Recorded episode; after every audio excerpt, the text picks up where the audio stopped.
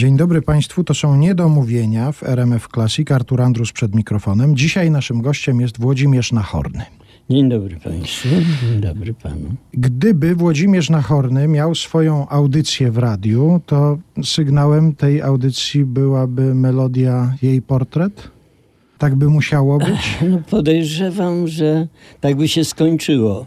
Z tym, że jeszcze kilka lat temu ja bym bardzo walczył, żeby tak się nie stało. A teraz się uspokoiłem i na koncertach grywam niemal z przyjemnością ten utwór. Zaakceptował pan to, że to tak jest w świadomości ludzi. Tak, i że ludzie kojarzą mnie wyłącznie z tą piosenką. No wyłącznie, prawie wyłącznie, oprócz jazz fanów. Ta piosenka, z tego co doczytałem, była pisana wręcz na zamówienie. To znaczy Jonasz Kofta dostał dokładne wytyczne, co tam ma być podobno. Tak, w skrócie to tak, to prawda, ale nie do końca. Nagrania dały mi propozycję nie do odrzucenia, żebym nagrał własną płytę pod własnym nazwiskiem, a polskie nagrania były jedynym producentem takich płyt. I byłem pewien, że to chodzi o muzykę fortepian ze smyczkami. Taką sobie wymyśliłem, taka, to się nazywało pościelówka, bardzo mi odpowiadała. I wtedy się zaczęły dyskusje, bo nagrania poszły w stronę komercji, to znaczy, żeby się dobrze sprzedawała. W związku z tym chcieli koniecznie, żebym grał na wszystkim, na czym potrafię. Żeby taniej było? E, Bogato, chodziło o bogato. A myślałem, żeby, żeby nie zatrudniać dodatkowych muzyków. Kto wie, czy ten wątek nie był nawet ważniejszy od tego, o którym ja wspominam. W każdym razie rozmowy się toczyły. Oczywiście no, nie mogłem wygrać tej walki. I zgodziłem się i rzeczywiście na tej płycie nazywała się jej portret. Grałem na wszystkim, na czym mogłem w tamtym momencie zagrać. Znaczy na saksofonie, na fortepianie, na flecie bodajże. Nawet klawesyn mi podrzucili, żebym zagrał melodię. Dobrze, że więcej nie było instrumentów w studio, bo podejrzewam, że mogło się gorzej skończyć. I jeszcze drugi był warunek, że to będą utwory, przeboje młodzieżowe tamtych lat. Czyli z repertuaru Maryli Rodowicz, Breakoutu, Skaldów, Czerwonych Gitar, tych zespołów na topie w tamtym momencie. I to już było ciekawe, bo sam nie aranżowałem tej płyty. Zaprosiłem Ptaka Wróblewskiego, który najczęściej mi to robił, i Tomka Halskiego, który e, aranżował później wszystkie te moje piosenki w, grane w Opolu, śpiewane. Drugą sprawą, którą rzeczywiście wywalczyłem, to, że oprócz tych przybojów, które miały przyciągnąć ewentualnych kupców, każdy z nas, znaczy aranżerzy plus ja, mogli zamieścić jeden własny utwór. A ja nawet ten tytułowy, to znaczy jej portret. Bo tak się nawet umówiłem swego czasu z wybranką, że taki tytuł będzie utworu, który jest dedykowany. I nagraliśmy. Oczywiście to była wersja fortepian ze smyczkami, tak jak chciałem. I wtedy Renata Rumel z radia na Myśliwieckiej powiedziała, słuchaj, to jest tak polskie, takie melodyjne. Zbliża się Opole, trzeba napisać tekst i ktoś to wykona i, i będzie przebój. Pracowałem dość dużo, właściwie dopiero zaczynałem. Później to się przekształciło w ściślejszą współpracę z Jonaszem Koftą, który no, dla kolegi zrobił to. Później dopiero, jak już po śmierci Jonasza, mieliśmy takie spotkania ku czci. Spotkałem się z, żoną, z Jagą Koftową i jej ich synem. I ona powiedziała swoją wersję, bo moja była taka, że poprosiłem i Jonasz po dłuższym czasie, ale napisał. A ona opowiedziała mi, jak to wyglądało z ich strony, jak on przychodził do domu zważony, jak ona się dopytywała, no co jest, dlaczego coś nie wyszło. On mówi, bo obiecałem przyjacielowi, że napiszę tekst dedykowany jego wybrance. Nie wiem, kto to jest, nie wiem, jak się do tego zabrać. No nic ani o nim, ani o niej, ani o tym utworze nie wiem. Trudno mi się w ogóle zacząć coś takiego. Ona mówi, przecież ty właściwie o mnie też nic nie wiesz. Napisz tekst o mnie i będzie jak znalazł. I stąd się wziął ten naprawdę jaka jesteś niewienik, bo ona powiedziała, że właśnie jej nie zna zupełnie i on podobno następnego dnia już miał gotowy. To proszę, jak tak dokładnie połączyć te dwie informacje, to się okazuje, że to jest jedna piosenka o dwóch kobietach. Tak, tak, tak. Ona twierdzi, że to jest y, o niej napisane, no i ma dużo racji. Naprawdę jaka jesteś, nie wie nikt, bo tego nie wiesz nawet sama ty. W tańczących wokół szarych lustrach dni rozbłyska twój złoty śmiech, przerwany w pół, czuły gest. W pamięci składam wciąż pasjans samych serc. Naprawdę jaka jesteś, nie wie nikt. To prawda niepotrzebna wcale mi, gdy nie po drodze będzie razem iść. Uniosę twój zapach snu, rysunek ust, barwę słów, niedokończony, jasny portret twój. Uniosę go ocalę wszędzie, czy będziesz przy mnie, czy nie będziesz, talizman mój, zamyśleń nagłych twych żal. Obdarowany tobą miła, gdy powiesz do mnie kiedyś wybacz, przez życie pójdę, oglądając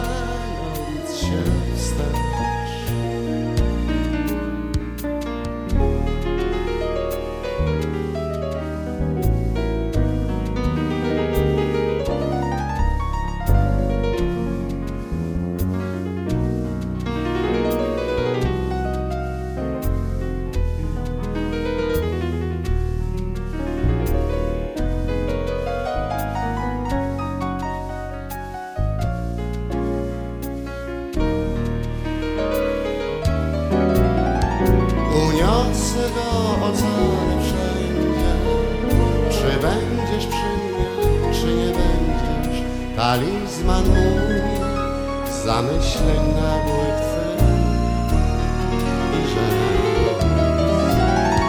Obdarowany tobą miła Gdy powiesz Wybacz Przez życie pójdę Oglądając się wstecz. Naprawdę jaka jesteś, nie wie nikt To prawda niepotrzebna wcale mi. Gdy nie po drodze będzie razem iść Uniosę twój zapach snu. Rysunek ust, barwę słów Niedokończony, jasny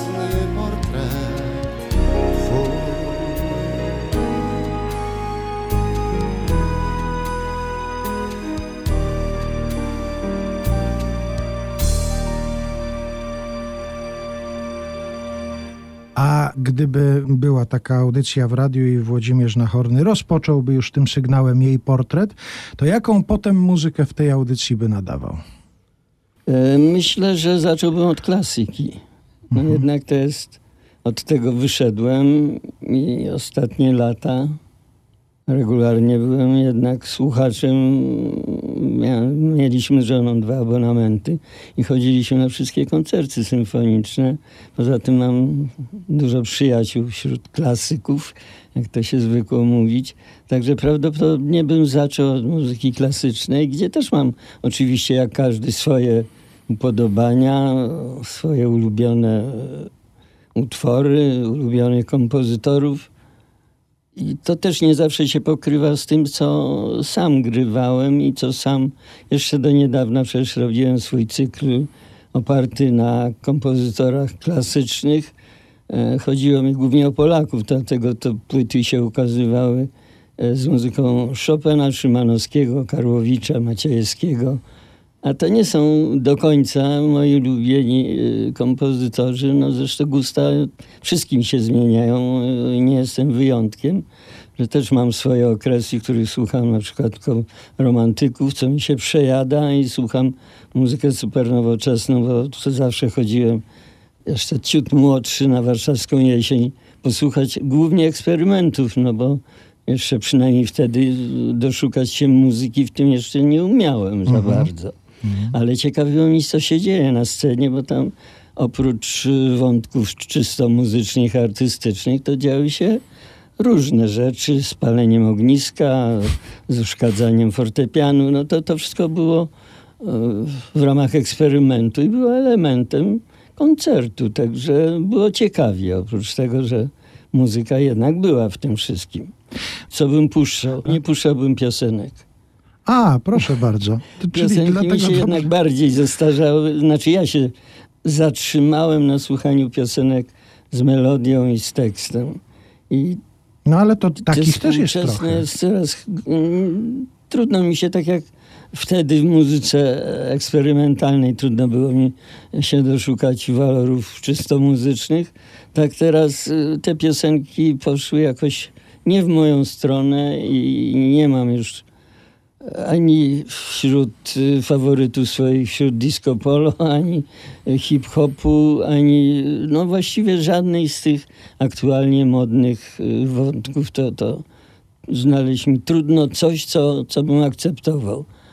Dlatego piosenki bym odłożył. Powiedział pan między innymi o tym, że chodził pan słuchać tych eksperymentów muzycznych na warszawskiej jesieni. Ja sobie pomyślałem, że a może to się bierze stąd, że pan zaczynając grać też w pewnym sensie eksperymentował muzycznie, bo grał pan zawsze na instrumentach z pękniętą płytą. To znaczy przynajmniej dwa takie były. No tak, jak mieszkałem na Starówce, kupiłem pianino z pękniętą płytą. No to nie trzeba być znawcą, żeby wiedzieć, że takiego instrumentu nie da się nastroić, ponieważ ta płyta nie pozwala naciągnąć struny na wysokość, na tyle, żeby ta wysokość e, była według kamertonu dobra. W związku z tym grałem zawsze na takim pianinku, który było tercję niżej, ponieważ nie miałem absolutnego słuchu, więc nie do końca mi to przeszkadzało. Ale już nikt z tych lepszych pianistów nie przychodził do mnie pograć. To też był atut właściwie i korzyść z takiego instrumentu. Ale w zasadzie dla mnie to było wtedy wystarczające. Dopiero jak musiałem zmienić y, mieszkanie na kolejne, to się okazało, że ani sprzedać, ani znaleźć takiego trochę wariata, który weźmie ciężkie, niemieckie, stare, dobre, ale no nie do użytku pianino.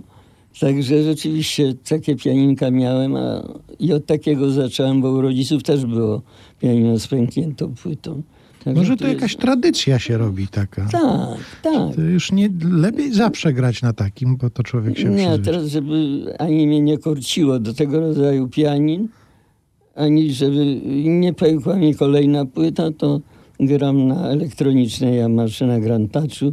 Nic nie pęka, nic nie muszę stroić. Tak jak kupiłem nie wiem, ze 20 lat temu, to stoi nieruszany i spisuje się znakomicie. Poza tym korzyść obopólna, z, nie narażał się sąsiadom i oni nie mają do mnie pretensji, ponieważ jest to elektronika, mogę ćwiczyć w nocy na słuchawkach i nikomu nie wadzę.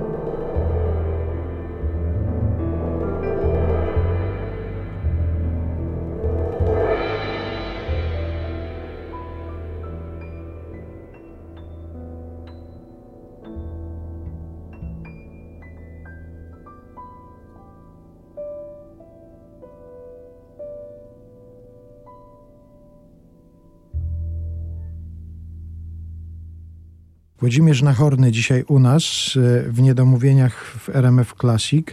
Jak się otwiera pana stronę internetową, to się pojawia hasło Włodzimierz Nachorny, pianista.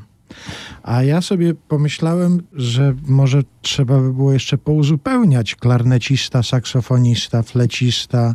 I znowu tak, multiinstrumentalista, czego nigdy no, nienawidziłem wręcz tego określenia. jednoznacznie pejoratywne. Znaczy na wszystkim umie, ale po trosze. Na niczym dobrze. Także z tym walczyłem. Nie ja układałem stronę. Zresztą rzadko dotykam komputera, chyba że muszę. To raczej tylko na potrzeby uczelni, no bo takie są wymogi. Ale dla przyjemności nigdy, a potrzeb innych komputerowych mam też nie za wiele. W każdym razie e, tą stronę ktoś tam ułożył i właściwie spełnił moje wyobrażenia o sobie. Zawsze marzyłem, żeby być pianistą, występować w salach koncertowych, no, być prawdziwym muzykiem. A nie udało mi się, już potknąłem się na szkole podstawowej, że do liceum już mnie na fortepian nie przyjęli, ale ponieważ miałem dobry słuch i tak zwane zdolności, to przyjęli mnie, wtedy był taki wydział instruktorski. Znaczy dla takich nie do końca wykształconych pianistów i skrzypków, bo właściwie głównie na te instrumenty było najwięcej chętnych. I z tych pianisto-skrzypków utworzono grupę, która docelowo miała zajmować się kulturą w zakładach pracy, w małych miejscowościach, no właśnie w domach kultury, do, do, do, mówiąc dokładnie. Wszystko było normalne, tylko tyle, że nie graliśmy na żadnym instrumencie. I dopiero po pierwszym roku dyrektor liceum nas wezwał do gabinetu. Nas było pięciu czy sześciu kolegów. I mówi, będziecie grali od jutra na instrumentach dętych, bo mamy za mało muzyków, dęciaków i orkiestra. W każdej szkole średniej była orkiestra symfoniczna. No i trzeba to pouzupełniać. No mówi, tu na stole leżą instrumenty. To jest klarnet, to jest flet, to jest obój. Wybierajcie sobie i będziecie grali. I nim doszedłem do tego stołu, to już nic nie leżało na tym stole. A chciałem koniecznie na oboju grać, nie wiem dlaczego. No i dyrektor spojrzał na mnie, mówi, co nie starczyło dla ciebie? Ja mówię, no nie starczyło. On mówi, dobrze, to jutro ci przyniosę coś. I to coś to był klarnet. I tak się zaczęła moja kariera. No klarnecisty dość ograniczona, bo po zrobieniu dyplomu i tytułu magistra na klarnecie, dwa tygodnie później już nie miałem klarnetu, a miałem bardzo dobry komplet A i B, taki symfoniczny na potrzeby orkiestry, który natychmiast sprzedałem. Czyli wiedział pan, że to raczej nie, nie pójdzie Nie w tę ma. stronę. Ja klarnet polubiłem dopiero grubo później, jak już zacząłem pisać na orkiestrę. Doceniłem, że to jest piękny instrument o wspaniałej barwie. No ale jak ja to brałem do ręki, to ani barwy, ani pięknego dźwięku, ani niczego nie było. Ale skończyłem klarnet przypadkowo, bo zabrakło innych dętych instrumentów. A jak skończyłem z klarnetem, to też przez nieporozumienie mieliśmy już zespół, który głównie, żeby utrzymać się oprócz koncertów, grywał na zabawach. To powiedzieli, no nie, raz, że to jest nieprzydatne dla, do grania zabaw, a dwa, że ty jesteś w szkole na klarnecie, no to jest to samo. Nic bardziej błędnego. To jest tylko tyle, że wygląda ten ustnik do wydobywania dźwięku podobnie na saksofonie i na klarnecie, a reszta to jest wszystko inne. Od sposobu zadęcia, inne chwyty, inne oklapowanie, zupełnie niepodobne. Ja się musiałem na tym instrumencie uczyć od początku grać. Docelowo po to tylko, żeby zagrać kilka razy do tańca, wtedy było modne, gdy mi ciebie zabraknie.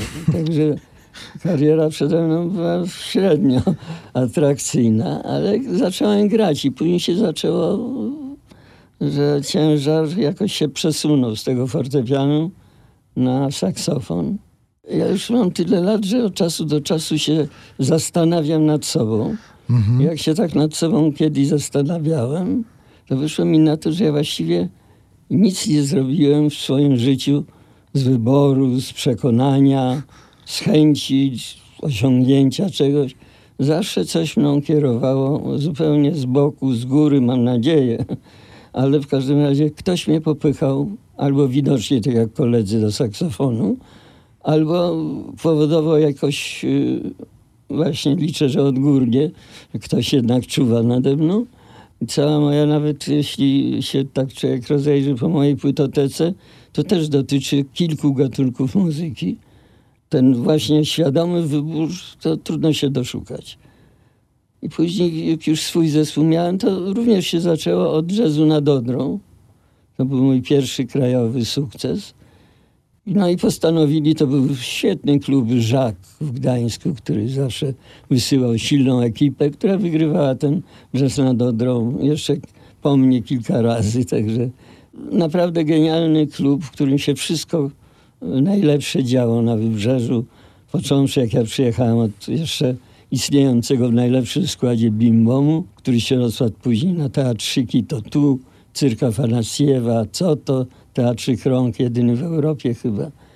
Także to był wspaniały klub i oni swoją reprezentację wysyłali do Wrocławia i postanowili, że ponieważ w kwartecie nie możemy, bo kolega już to wygrał rok wcześniej, no to ja pojadę w trio. I ja chyba jeszcze tydzień, jeżeli nie, no tak około tygodnia przed wyjazdem, nie wiedziałem, czy ja będę grał w trio na fortepianie, także było po Bożemu. Wszystkie trio to były fortepian i sekcja rytmiczna. Czy zamknąć oczy pojechać na całość i zagrać bez fortepianu. Teraz to jest normalne, ale w tamtych czasach to nie było normalne tak do końca, bo jeszcze free jazz nie wkroczył na polskie sceny muzyczne i zdecydowałem się na ten w ostatniej chwili na saksofon. Pojechałem z saksofonem, gdzie wygrałem ten jazz nad Odrą jako zespół, jako solista i nagrodę kompozytorską jakoś tam dostałem. Także wy- wygrałem wszystko, co trzeba. Dostałem nagrodę y, rzeczową. O dziwo, bardzo przewidujący byli organizatorzy, bo dostałem trąbkę. No, zagrałem na saksofonie idealnie. Ale ta trąbka jeździła po ze mną Przecież to to samo, prawda? Tak, jak no. klarnet to saksofon, jak jak saksofon to amulet trąbka. traktowałem, ale w końcu gdzieś mi się zapodziała przy przeprowadzce.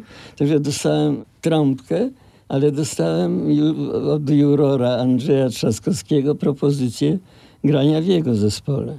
Oczywiście nie jako pianista, bo on był szefem i pianistą, także trudno było podważać jego pozycję. Już nie będę opowiadał, bo to też długa historia, jak zwykle ze mną, bo to był jeden z największych no, w tym czasie kompozytorów, liderów i pianistów. No, były takie trzy, cztery nazwiska.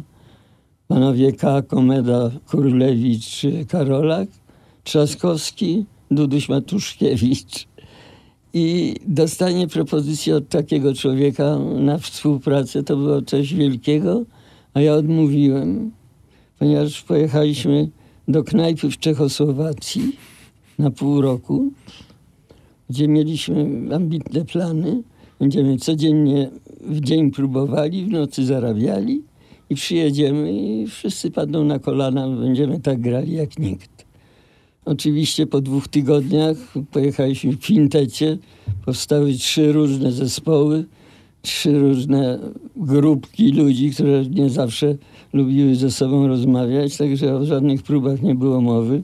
Ja sobie poćwiczyłem i bałem się, że już propozycja Trzaskowskiego będzie nieaktualna. Była, w skrócie mówiąc, wróciłem, tylko tyle, że on był największym znawcą dopiero wchodzącego na sceny free jazzu. Ja tak sobie pomyślałem, że to byłaby ładna puenta tej opowieści o tym odrzuceniu propozycji Andrzeja Trzaskowskiego i potem przyjęciu przez niego propozycji, żeby jednak wrócić do niego, gdyby on powiedział w akcie zemsty, dobra, ale na trąbce. Tak, z tym bardziej, że on sam grywał na trąbce. tak jak Krzysiek Komeda na saksofonie, ale tam każdy pianista jednak łapał się za jakiś denty instrument.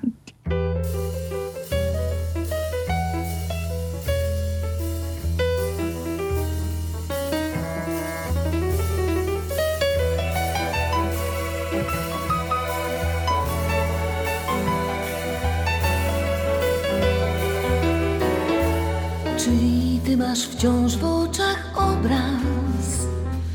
Gdzieś tam pod powiekami. Czy ty głos słyszysz co noc? Kto tu wszedł między nas? Powiedz mi kto. Dwie strony nas rozwiał wiatr Niby we dwoje sami. Gdzie twoje spojrzenie znika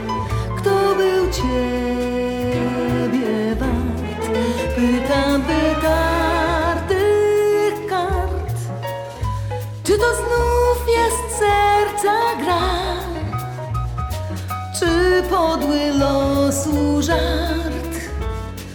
Wielkich słów unikam od ciebie pytam. Bóg może cię lepiej zna. Co trzymasz w otwartej dłoni? Za kim tak pędzisz i gonisz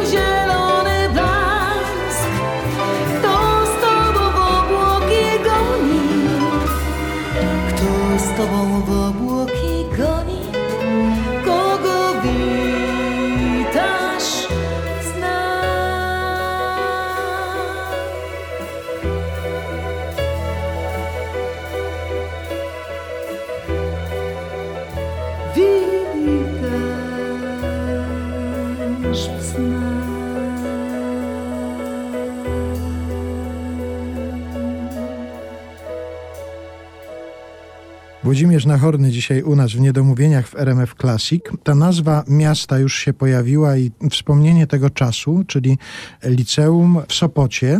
Zastanawiam się, czy będąc tam w Sopocie w liceum, widział pan już pierwszy i drugi festiwal jazzowy? Drugi. Czyli ten Znaczy, słynny zaraz. korowód taki na, na No Monte Cassino, to Trochę mnie nie puścili na, na, na takie zbiegowiska, ale chodziłem na koncerty. Tym bardziej, że mój szwagier, mąż siostry, był współzałożycielem pisma jazz. On pracował na Politechnice, no, siostra była dużo starsza ode mnie, także ja u niej pomieszkiwałem często, będąc uczniem jeszcze liceum. To właśnie te lata 50., kiedy te festiwale się zaczęły. I on mnie zabierał, ponieważ miał wolne wejście i dobre zawsze miejsca, na koncerty jazzowe, a poza tym w domu słuchał wyłącznie jazzu, chociaż zajmował się silnikami czy czymś tam jeszcze, ale miał wtedy jeszcze patefon z tubą, dwa pudełeczka tych igieł czy szpilek, ja już nie pamiętam jaka była fachowa nazwa, ale to trzeba było po dwóch przegraniach płyty wyrzucać i zmieniać. Ja nie dość, że nie wyrzucałem, to jeszcze, żeby w ogóle odtworzyć jakąś płytę, to kładłem pudełko zapałek, żeby obciążyć to ramię z tą szpilką. W związku z tym niszczyłem bardzo płyty, ale mogłem, mogłem dłużej słuchać. I on miał zawsze Garnera, Ellingtona, tych pianistów, którzy wtedy byli znakomici i banditerów. I miał jakąś dziwną słabość do Goodmana, do klarnetu. Chociaż nie on spowodował, że zacząłem na nim grać. Zresztą nie doczekał moich jakichś wielkich sukcesów, ale w każdym razie, bo umarł dość wcześnie. Ale w domu miałem jazz i on y, z racji tego, że pisał artykuły, nawet miewał prelekcje o jazzie, o pianistach jazzowych po klubach i takich instytucjach, które życzyły sobie dla załogi spotkania z jazzem. Wtedy bardzo modny, no to moment pierwszy, kiedy ten jazz wyszedł z podziemi i, i ludzie zaczęli słuchać, a nim wyszedł, siostra ze szwagrem mieszkali na takiej pięknej ulicy Jaśkowa Dolina we Wrzeszczu. Była taka aleja wysadzana kasztanami, lipami. I jak się wieczorem szło ulicą latem, to niemal z każdego okna było słychać przynajmniej ten początek Music USA Canavera. Także wszyscy tego jazzu pragnęli, słuchali. I jak tylko można było już pójść na żywo i zobaczyć, posłuchać, to koncerty zawsze miały frekwencję ponad y, możliwości danego pomieszczenia. I wtedy, I Pierwszy raz słyszałem komedę Sextet, jak Bacha grali, to zapamiętałem. Z zespołów zagranicznych to było dość kiepsko, bo nie wiem, czy to był zakaz, czy tylko trudności obiektywne. W każdym razie nie, nie, nie było żadnych grup takich znanych, no, z czego mieli być znani. Płyty były prawie nieosiągalne, kontakt bezpośredni z muzykami amerykańskimi żaden. Także pod tym względem to te pierwsze festiwale, ja przynajmniej nie pamiętam nikogo z zagranicznych muzyków, który zrobiłby na mnie jakieś wrażenie. No ja zresztą byłem jeszcze nieopierzony, nie wiedziałem, co ma zrobić wrażenie, a co nie jest ważne. no właśnie, bo pan będąc nastolatkiem tam trafił, no, uczniem liceum, to rozumiem, że to jeszcze nie był taki czas, kiedy można było podejść do komedy i poznać go osobiście. Nie, nie, nie było mi dane, dopiero później. Tak, te czasy jazzu nad Odrą, tak? Kiedy pierwsze sukcesy jakoś, czy jazz jambory, kiedy już pan w Warszawie grał. Tak, jak już się przeprowadziłem do Warszawy, no Krzysiek Komeda był przecież kompozytorem filmowym i genialnym i najbardziej popularnym wśród y, grona e, reżyserów, także on miał zamówienia bez przerwy. I on miał ten dobry zwyczaj, który przejęliśmy później, że jak pisał muzykę, no on decydował o tym, jaki będzie skład, jaki rodzaj muzyki. No on był już tak ustawiony, że mógł sobie na to pozwolić. I on zawsze e, angażował do nagrania dużo więcej muzyków niż było potrzeba. W tym zawsze grono kolegów jazzmenów, którzy siedzieliśmy, trzy noce trwały nagrania, najczęściej, od dziewiątej wieczorem do skończenia przewidzianego czasu. I siedzieliśmy i graliśmy w karty albo różne rzeczy robiliśmy. I raz na trzy dni, czy czasami dwa razy w ciągu nocy, jak dobrze szło, wchodziliśmy do studia i wydobywaliśmy kilka dźwięków, ale dostawaliśmy wypłatę za trzy dni pracy, za ilość nagranej muzyki. No za takie dźwięki to się I płaci. później wszyscy to robiliśmy. To znaczy, jak ja pisałem muzykę, to też oprócz tego, co mi było niezbędne, żeby nagrać, to pisałem na, na...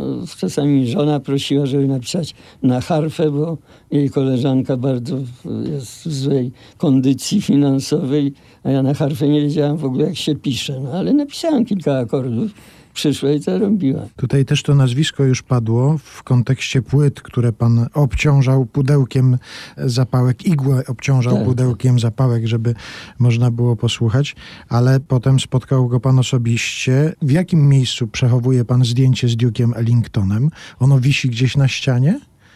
Ja go nie mam. A, Dwa proszę. zdjęcia i oba mi zginęły. Każdy sobie pożyczał, Mhm. Bo to wtedy nie były czasy, kiedy każdy miał aparat fotograficzny w kieszeni, w komórce. W związku z tym to się wszystko działo w Wiedniu. E, Redaktor naczelny, właśnie przyjaciel mojego szwagra, Józef Balcerak, pisma, redaktor naczelny pisma Jazz, nie Jazz Forum, nie żadne inne, tylko pismo Jazz, pierwsze pismo w krajach Europy Wschodniej ukazujące się, poświęcone temu gatunkowi muzyki. I on miał bardzo duże możliwości, znajomości na całym świecie, bo on wojnę nie zakończył chyba w Stanach Zjednoczonych, ponieważ jazz był jego pasją, w związku z tym tam rzeczywiście zaprzyjaźnił się z dobrymi ludźmi, którzy w późniejszych czasach bardzo mu pomagali. I on mnie holował, ponieważ y, znał dobrze moją rodzinę. Jak byłem w Wiedniu i wygrałem ten, to już inny, to nie był ten konkurs, który organizował Gulda, tylko inny konkurs, przy okazji którego medale wręczał Ellington, który przebywał tam z koncertami. On nie miał nic wspólnego z tym festiwalem. Ja wygrałem, on był, no to połączyli to razem i na scenie e, tego teatru, tej sali, gdzie Ellington występował, on mi wręczył medal.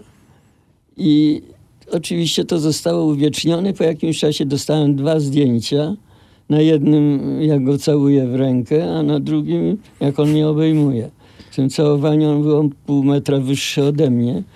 W związku z tym, podając mi medal, ja się nachyliłem skłonie podzięki i na zdjęciu wyszło rzeczywiście, jakbym go całował. No to żadna ujma to nie była taka postać, no, mogłem mi pocałować, żeby tylko ten medal dostać. Każdy by chciał Duke'a Ellingtona pocałować ale w rękę. mało tego, mnie wprowadził do garderoby. On mnie poznał osobiście z nim. Jak Ellington był po kilku latach w Warszawie, to znowu mnie zaprowadził. Ellington był na tyle miły, że udawał, że mnie pamięta z Wiednia. A w domu mi oczywiście to każdy pożyczał na użytek pisma, no wszystko jedno czego. Ja oczywiście naiwny dawałem i, i zrobiłem sobie jakieś odbitki i się okazało, że nie mam ani jednego.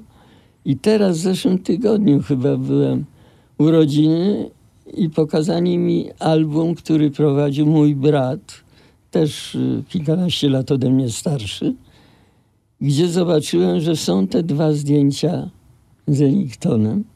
W związku z tym wyjąłem komórkę i zrobiłem sobie fotki z tego albumu. Oczywiście to była reprodukcja też z jakiegoś pisma, ale mam nawet przy sobie te dwa zdjęcia z Ellingtonem. Oczywiście no nie, do, nie do dalszej reprodukcji, bo to jakość tego już jest zerowa chyba, ale mam z Ellingtonem zdjęcia. A tak tylko mogłem gadać. Wszyscy mówili, no tak, tak, tak. No ale to jest może dobra okazja, jeżeli teraz słyszy nas ktoś, kto kilkadziesiąt lat temu pożyczył od Włodzimierza Nachornego zdjęcia z Ellingtonem, to niech odda wreszcie. To najwyższy bardzo, czas. Bardzo proszę. Może już mi się nie przydać, ale chciałbym je mieć. Teraz chciałbym porozmawiać z panem o takiej funkcji, którą od lat już pan ma w swoim życiorysie. Mówię tutaj o tej części pedagogicznej pana zawodu. Jest pan Tak. profesorem Akademii Muzycznej w Gdańsku. To że to jest akurat ta akademia, to jest ten sentyment z czasów jeszcze licealno-studenckich? Czy... Powiedzieli mi, że to jest spłata długu.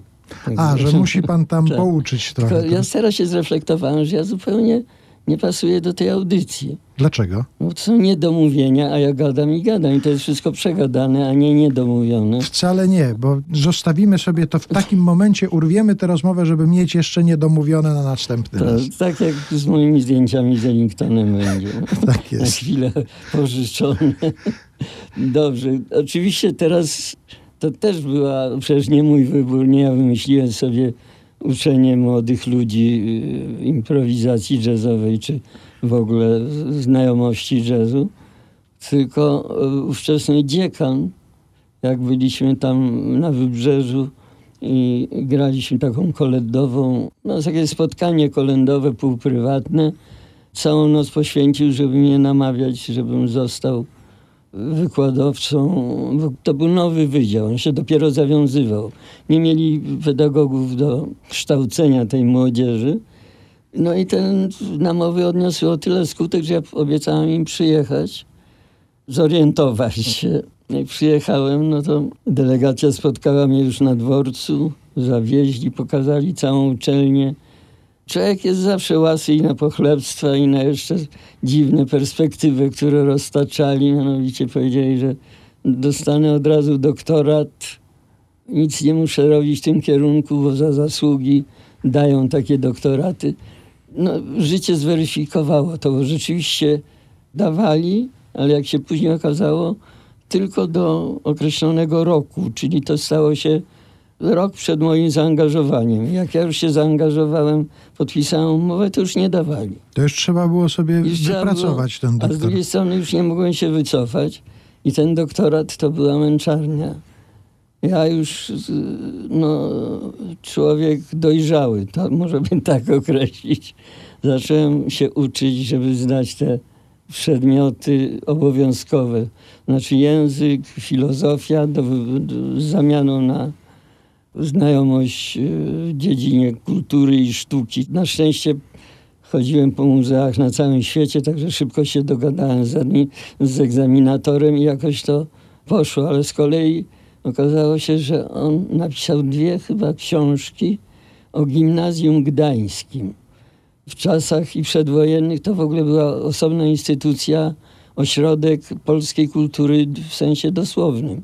Tam się wszystko działo, stamtąd się wywodzili najlepsi e, i uczeni, i, i ludzie sztuki, e, nie tylko na Wybrzeżu, ale w ogóle w całej Polsce. I on napisał takie książeczki, z których przepytywał właśnie na egzaminie doktorskim. Ja, żeby już nie, nie lokować pieniędzy w niepewną instytucję, to pożyczyłem sobie z biblioteki.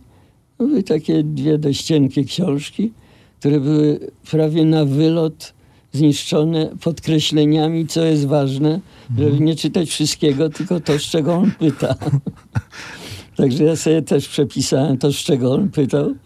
I największy zawód, jak on mnie nie chciał pytać z tych, e, ze swoich książeczek, tylko rozmawialiśmy o muzeach. W każdym razie musiałem zdać te egzaminy, musiałem napisać pracę doktorską, musiałem ją obronić. No wszystko było pod włos, bo to nie na moje zdrowie, nie na mój wiek. No ale teraz ma pan kontakt z młodymi ludźmi w I związku to z mnie tym. trzyma przy życiu, to jest prawda. Tam nie ma taryfy ulgowej, oni nie podchodzą do mnie jako do obrazu z jakimiś tytułami. Część mówi do mnie, panie profesorze, a część mówiła tak, jak jeszcze nie miałem tytułu, bo to jest takie określenie na człowieka starszego, który ich uczy. Ale nie powiem, że nie ma szacunku. Mają szacunek, Głównie jeżeli im coś pokazuje, czy tłumaczę, czego oni nie wiedzieli i co wiedzą, że im się przyda. Ale nie ma taryfy ulgowej. Oni nie mówią, nie rozmawiają ze mną językiem, który by do mnie docierał. Ja się muszę raczej dotrzeć w sensie znajomości młodzieżowego języka, aniżeli odwrotnie. Tam nie ma litości, albo że źle się czuję, czy że jestem po koncercie i nie spałem noc. Oni chcą się uczyć, przynajmniej ci, którzy chcą. I to ratuje trzyma przy życiu. A jak pan na nich patrzy, jak pan słucha tego, jak oni grają, to jest pan spokojny o przyszłość muzyki w naszym kraju? Tak właśnie rozmawialiśmy w gronie tych, którzy uczą młodzież i chodzą na koncerty tych młodych, bo to się rzeczywiście od początku daje zauważyć. Ja jestem zauroczony ich graniem przez pierwsze 10 minut koncertu. I później to się przenosi na szkolne warunki tak samo. Oni jak przychodzą, najczęściej mają już no najczęściej to przesada, ale duża część z nich ma dyplom mm, z fortepianu klasycznego. Także oni grają lepiej technicznie ode mnie. I na początku rzeczywiście miałem opory i kompleksy, siadając do fortepianu, żeby im coś pokazać, bo ja, ja to robię nieudolnie. Oni siadają, jeżeli powtarzają, to bezbłędnie, no bo mają, są naumiani. A ja wszystkiego jako samouk dochodzę powolutku i drogą okrężną. Z tym, że po 10 minutach takiego koncertu okazuje się, że oni niewiele mają do przekazania. Oprócz tego, że potrafią technicznie grać dużo lepiej niż przeciętny ich rówieśnik. Z drugiej strony ja czuję, że pogłębiam to wszystko, bo ja ich uczę takich skrótów, że ich wprawek, uczę ich skal, coś, co, czym oni się mogą posłużyć, grając te swoje koncerty, ale nie bardzo mogę ich nauczyć, chociaż próbuję odczuwania muzyki, przekazywania uczuć, przekazywania emocji. To, co jest istotą w ogóle muzyki jazzowej, a w każdym razie chyba każdej improwizowanej, gdzie kończą się nuty i coś trzeba zagrać. A grać tylko gamy, wprawki i pasaże to jest trochę za mało. Oczywiście część ludzi będzie podziwiała, że robi to ten występujący sprawnie, ale ile można słuchać tego samego? Czyli oni nie, nie mają tego jeszcze, nie wiem, czy to jest doświadczenie, bo doświadczenie to się nabywa z wiekiem, No teraz ale sobie- umiejętności przekazywania wnętrza. Ale tam. teraz sobie o tym pomyślałem, że być może właśnie jest jeszcze potrzebny ten czas do tego, żeby oni coś przeżyli, jakieś emocje w ich życiu się inne pojawiły, takie, których wcześniej nie, nie doświadczyli na Mogę przykład, powiedzieć, że nad tym pracujemy.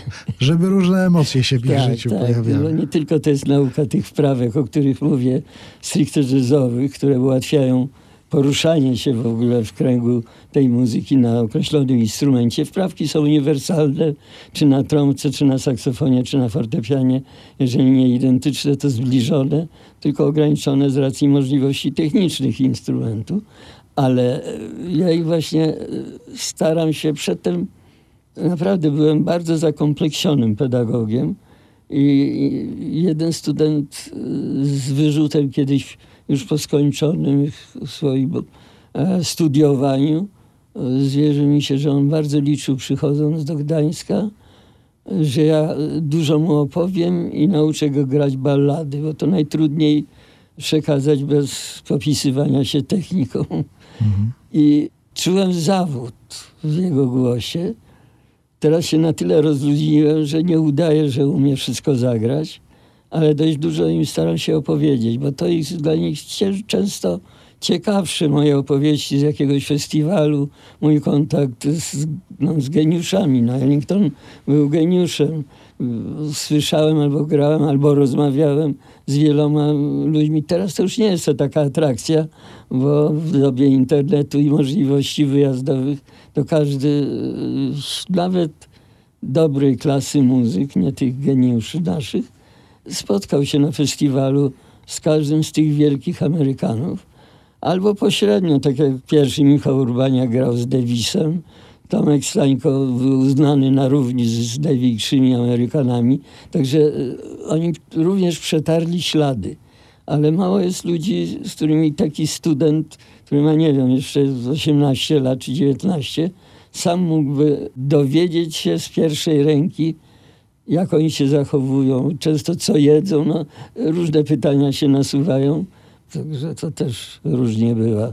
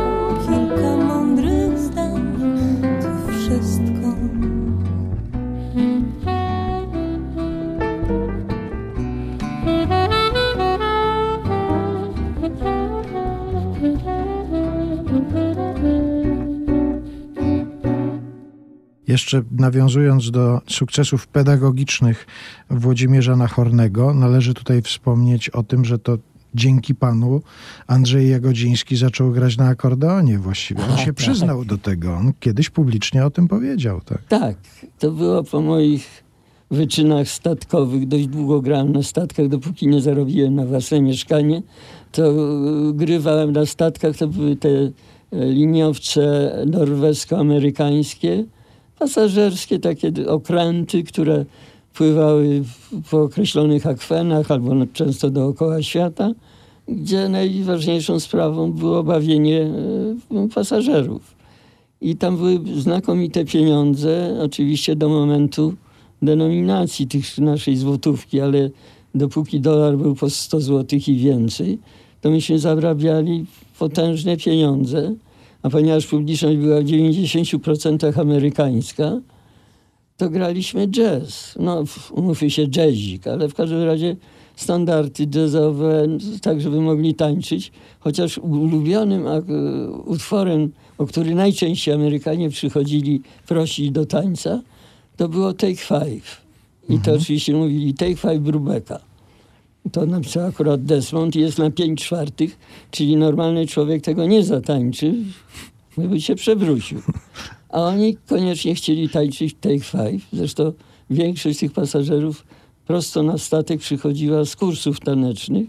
Jeden nawet zrobił awanturę, że w porównaniu z salą taneczną, na której on ćwiczył, sala na statku była o pół metra za krótka i on jak robił te kroczki, których się nauczył, to wpadał na ścianę. Nie mógł się I, zmieścić. tak, I to wiemy od kapitana, że były takie zarzuty co do miejsca tanecznego.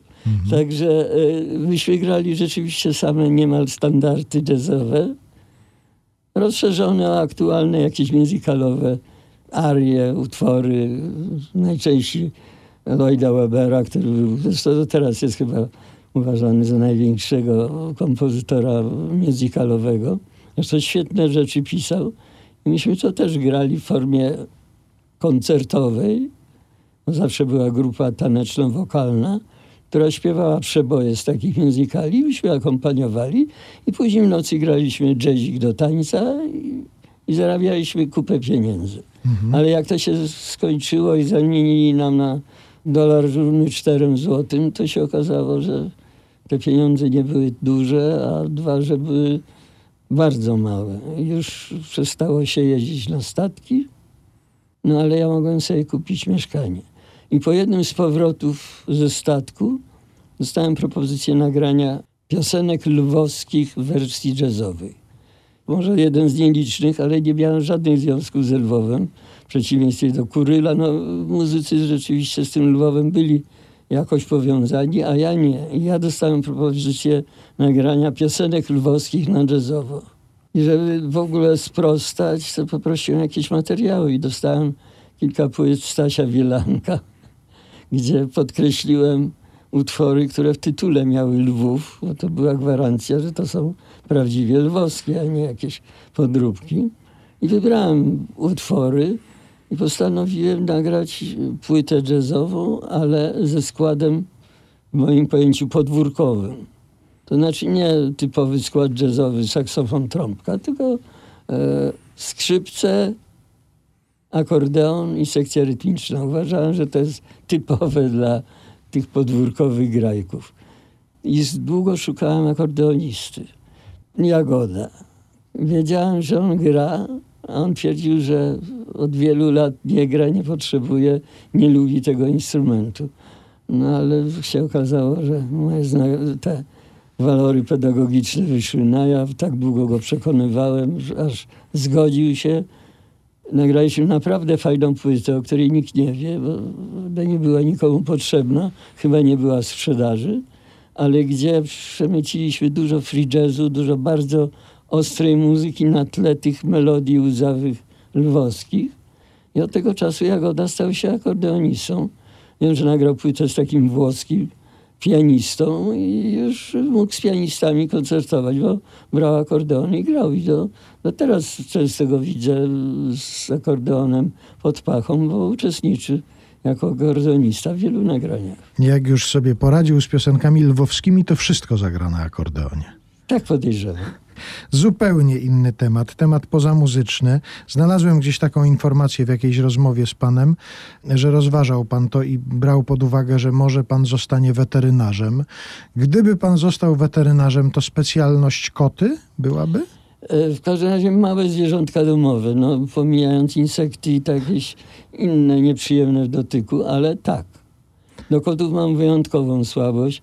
Nawet już będąc i mieszkając w Warszawie w wynajmowanych pokojach, przemycałem albo ukrywałem, albo trzymałem koty do chyba przedostatniego mieszkania. Zdaje się, że nawet jakiś utwór pan kotu dedykował. Tak, ale nie swojemu. E, W tym mieszkaniu, w którym obecnie mieszkam, był taki kocur, e, nazywał się cynamon z racji ubarwienia. Był taki rudo-żółty. No, rudy to podobno fałszywy. Ten, oprócz tego, że może był fałszywy, to był złośliwy potwornie. Nie pozwalał się zbliżać do siebie za bardzo, drapać i on był właściwie kotem wszystkich. Parter w takich blokach w których mieszkam teraz, to są sklepy. I on nie ma w każdym sklepie miał swoją miseczkę.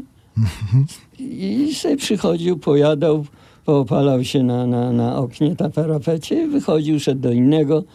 Widocznie taki towarzyski ludził, lubił zmianę otoczenia, a jedzenie było podobne.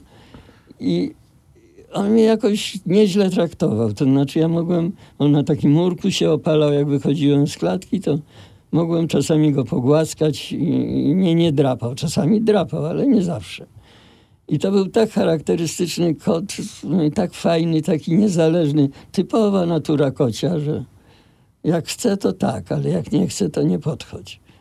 Że napisałem utwór na jednej, ze, na przedostatniej swojej płycie Okruchy Dzieciństwa, gdzie rzeczywiście jest, ten utwór się nazywa Kot Cynamon. I to jest jedyny kot, który ma e, uwiecznioną swoją jakąś tabliczkę pamięci na płycie i nie, i nie był nigdy mówić. Także to trochę tak na opak wyszło, bo swoje koty pominąłem, a uczciłem w jakiś sposób tego przybłędę klatkowego. Przeglądając tytuły pana utworów, zauważyłem, że w ogóle można by było już skompletować takie koncerty Włodzimierz Nachorny w ogrodach botanicznych, Włodzimierz Nachorny w ogrodach zoologicznych właśnie. No bo na przykład na tej samej płycie Okruchy Dzieciństwa jest Rezeda Walc na To z przykład. kolei jest Kwiatów Polskich, Tuwima, które graliśmy niemal do śmierci Zbyszka Zapasiewicza. I jeszcze znalazłem to dużo wcześniej, Upojne Piwonie, Tak. Czyli te... Mama zawsze miała ogródek kwiatowy głównie. Także wszystkie rodzaje kwiatów z dużym naciskiem na tulipany i róże. Mhm. Ale w ogóle chciałbym, żebyśmy jeszcze na zakończenie naszej rozmowy na chwilę się zatrzymali przy kwestii tytułów tych utworów niektórych, bo na przykład Dolce Farniente i nic więcej. Taki No nic więcej to Zajks wymagał, że bo Dolce Farniente już było. Trzeba było coś dodać. Więc na poczekaniu spytałem się, czy nic więcej będzie dobre. Okazało się, że tak. Wam jest do śmiechu, mnie nie. To z jakiejś konkretnej sytuacji nie, się tego wziął? Nie, nie wiem, no to tak z rozmów z kolegami wyszło samo. Że- Ale muszę dodać jedną rzecz, że na początku, jak wszyscy zaczęliśmy pisać przynajmniej na potrzeby swoich zespołów, to największy kłopot był z tytułami. To nie tylko ja miałem. Według mnie to ja wpadłem na ten pomysł, że brałem gazetę, wtedy Ekspres Wieczorny miał naj, takie efektowniejsze tytuły i brałem tytuł z gazety, przypisywałem sobie, dopóki nie został on w tamtych czasach, co było groźne, opacznie nie, nie skomentowany. Ja napisałem utwór, nazwałem go Przecieki. Mhm. To było o hydraulicznych sprawach, gdzie jakiś monter przyszedł. Nie wiem o czym utwór, ważne, że podobały mi się przecieki. Nazwałem tak swój utwór, który się ukazał na e, wcześniejszej płycie. I co się okazało, że on miał jakiś kontekst polityczny. Chodziło o zupełnie inne przecieki. Hydraulik z tym nie miał żadnego związku, a ja za to e, miałem rozmowy co to za przecieki, o czym ja myślałem, co miałem właśnie na myśli, pisząc taki dwuznaczny utwór. Utwór to właściwie nikt nie wiedział, o czym jest, bo to był właśnie free jazz grany. To tym groźniejsze. Tak, Że- nikt nie wiedział o co chodzi, ale przecieki, o, Tam musi być jakaś aluzja w tym tak, okresie. także to pomysł był dobry, ale się okazał nie do końca skuteczny. No, myślę, że jedna z lepszych pozycji, gdyby taki ranking ustawiać, to byłby tytuł utworu Jana Ptaszyna Wróblewskiego Mól koński pała... Nie wiem, czy to przeczytam. Mól koński pałaszował gnat, nucąc, nucąc przy tym bardzo cicho. Ale zapowiedzieć to na koncercie, to, to dopiero jest wyczyn.